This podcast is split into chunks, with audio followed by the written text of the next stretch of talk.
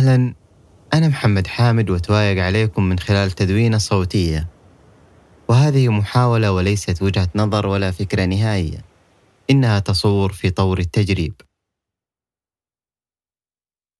هذه الحلقة بعنوان خدعة الحياة البديلة. هناك أزمة يمكن وصفها بالتنازل عن الحياة الحقيقية في سبيل العيش في الحياة البديلة. بحيث يتخيل الشخص في البداية أنه كان يمكن أن ينتسب إلى عائلة غير عائلته ويواجه تجارب مختلفة عن كل ما يمر به فعليا.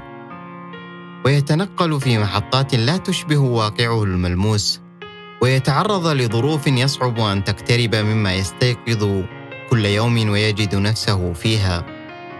حتى أنه يفترض تفاصيل وصداقات ومواقف لم تحدث. وإن حدثت لا يكون هو طرفا فيها ولا شاهدا ولا متلصصا حتى ويستقر في مكان غير الذي كبر فيه ويتخيل فيه من داخله حياته البديلة البعيدة هناك.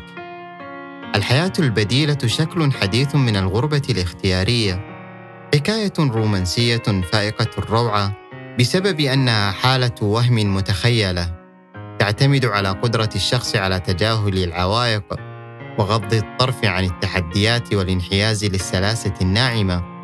ركض خلف لحظة حالمة يكون فيها الفرد متحكما ومسيطرا على مسار وقته وشكل أيامه. وبالتالي فإنه طبيعي الحصول في كل مرة على نشوة مفتعلة. تعزز من اليقين الكاذب بشيء كان يمكن حدوثه ليصير شيئا يحدث لكن ذلك في الذهن فحسب. العالم الحديث رتب البيئة المحفزة للانخراط في عوالم افتراضية وشخصيات مزيفة. والتطبيقات المتطورة كل يوم تساهم بوحشية في اتساع مقارنة الشخص ظروفه مع ظروف الآخرين.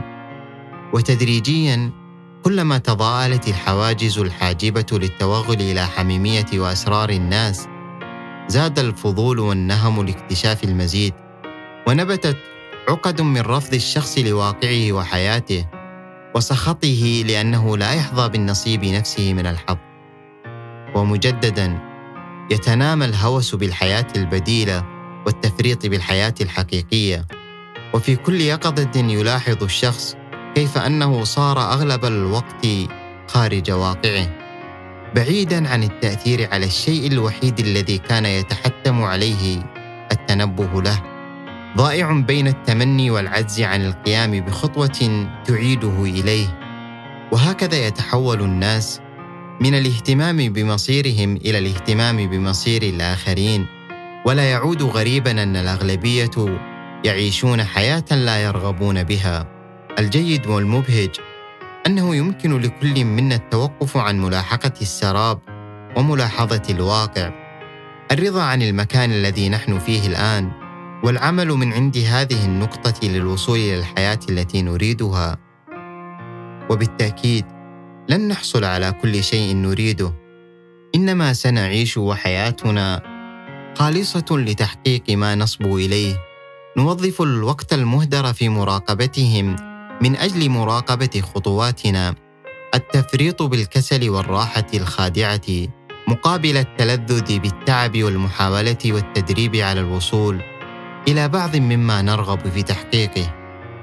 وإن كان متاحا لنا العثور على حياة بديلة فإنه مؤكد أنها لن تكون بالتطفل على حياة غيرنا ولا من خلال المقايضة بحياتنا ولكن بواسطة توفير البدائل حتى يصير في حياتنا حيوات كثيرة. ومن المهم إدراك أن حياة نعيشها بكل حواسنا هي أكثر قيمة من حياة بلاستيكية.